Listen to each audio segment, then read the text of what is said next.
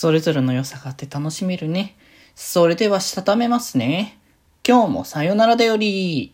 はーい、どうも皆さんこんばんは、デジェジェでございます。はい、この番組は今日という日にさよならという気持ちを込め、聞いてくださる皆様にお手紙を綴るように、僕デジェジェがお話ししていきたいと思います。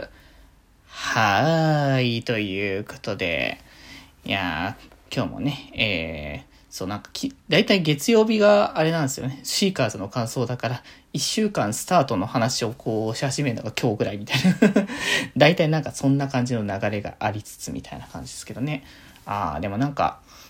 こう、日中帯基本的にこう仕事でね、こうやってるから、たまになんかね、こう仕事をしつつ、こう誰かがこうディスコードでいた時に喋れる人がいるってなるとテンションたまに上がるっていう感じはありますね。今日もちょろっと喋ったりとかしてたんですけど、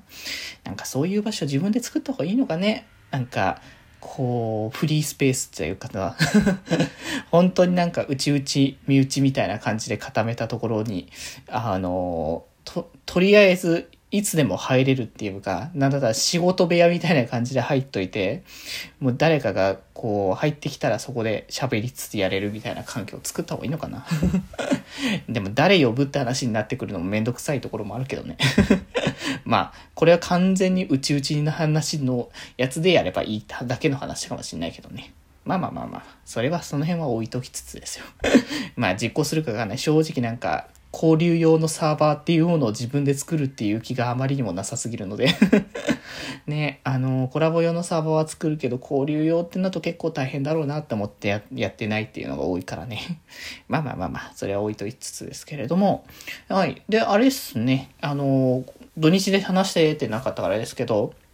えっとラブライブのアプリがふたつ、えー、同日リリースって形で、まあ片っぽはアーリーアクセスっていう形だから、まあ本ちゃんのリリースではないにせよ、もう一応両方とも始まってるっていうところで、まあ一つはね、スクールアイドルフェスティバルツーですね、スクフェスツーですよ、こちら。まああの、もともとね、あの、僕が本当にスマホを買うきっかけにもなったアプリのね、スクフェスの、まあ、だいにだんが登場するということで、えー、ごひゃっきょくぐらいがもう初期実装っていう、まあなんか普通のアプリで考えたらとんでもないボリュームだなっていう感じだと思うんですけど、まあ、まあワンがあったことの踏襲してっていう流れもありつつ、まあなんか、その時のアプリではできてなかった今風のアプリには結構仕上がってるんじゃないかなっていう感覚があるし、まあまだ始まったばっかりだからこれからどういう形になってくるのかなっていうのもありますけど、まあ正直あの少しそんなにがっつりやるつもりはないので、まあ小鳥ちゃん目当てで基本的に来つつ、あ、なんかガチャとかだから小鳥ちゃんとか出たら欲しいし、なんかイベントもなんか普通になんかイベントの エスアール とか多分ね、走ればもらえる感じなのかな。ちょっとどんな感じになるかわかんないですけど、なんかじゅうくにち、明日か。明日からもう初期イベントが実装されるらしくてね。まあ一応なんか、こう、このスクフェスツーのテーマ曲の、もう一応実装済みの曲だけど、イベント曲として、えー、やるって流れっぽいので、まあなんか今後はね、もしかしたらイベント曲に新曲を実装する流れなのかなと思うけどね。まあ、言うてだってさ、ラブライブシリーズの楽曲どんどん曲出てるから、早いとこ実装しないとどんどんあのー、実装ペースがなくなってしまうみたいな感じもあるからね。なので、それは辺はね、楽しみにしつつ。あとは、リンクライクラブライブですね。ハスノスラジオ学院スクールアイドルクラブ。こちらのアプリでございますけれども、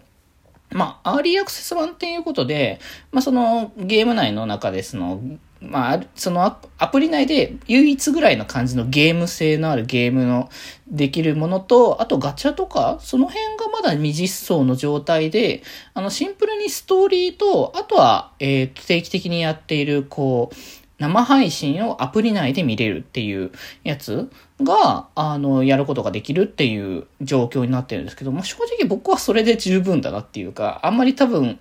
ハスノスラはそこまでゲームとかのやつを、ね、楽しむっていう感じの流れにはしないかなって感じで、まあ、メインストーリーを普通にね、こう楽しみつつ、実際生配信のライブとか、そうだからあれ見ててすごいよ、なんか、この昨日も、昨日とかも言ったっけ、うん、いやじゃあ、おとといか、おとといかも言った気がするけど、なんか、あのキャラクターがこうそこにいて、そのキャラクターたちが本当にそこに存在しながら生配信としてのものをやっていくっていうのは、なんか、まあ、VTuber とかバーチャル系のものとはまた違ったそのアニメーション的な要素でリアル感を感じられるっていう仕組みだから、なんかそれがなんかアプリ内でストーリーも読めて、その生配信も見れてっていう感じで、まあ、一つで完結してるのはコンテンツとして触れる身としては楽って感じはするね。なんか YouTube でやって、それをなんかまたゲームでまたやって、そしてまたテレビ、まあアニメあったらアニメあったかもしれないけど、また別の媒体でやってみたいな感じになってると、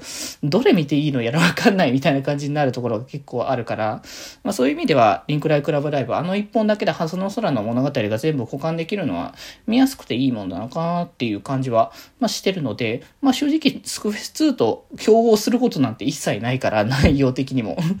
だからまあ両方見て楽しめるっていう感じかな。うん、スクエスツーに関しては僕デイリーミッションしか基本僕やってないから、今のところ。うん、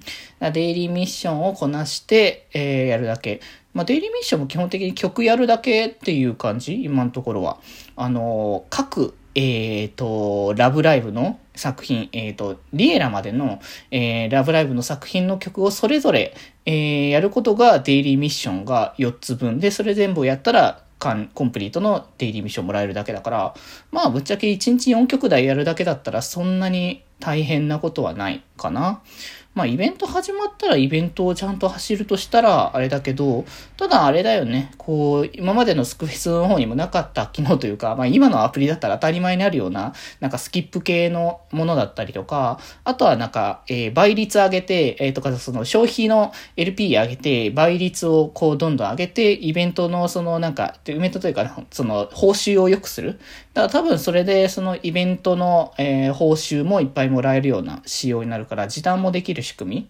にしてくれてるのは助かってるね。まあ多分ね、がランキング報酬とかないと信じたいところではあるんだけどね、今のご時世ご時世というかご時代性的にそんなにランキング報酬ってガチる人以外はやる必要のないものな感じの仕組みにしてるところの方が多いから、僕はそっちであってってくれたら、まあ、日々、あの、数曲やって、それはなんか倍率高めのやつでやりつつ、回していけたら、僕的には一番楽にやれるかなと思ってるけどね。まあ、そんな感じで、えー、ラブライブのアプリがね、ふたつ実装されたので、そちらでね、ぜひ、えーまあ楽曲だったり、ストーリーだったり、いろんなものをね、体感してもらえたらと思います。はい。ということで今日はこんなところで、それではまた明日。バイバーイ。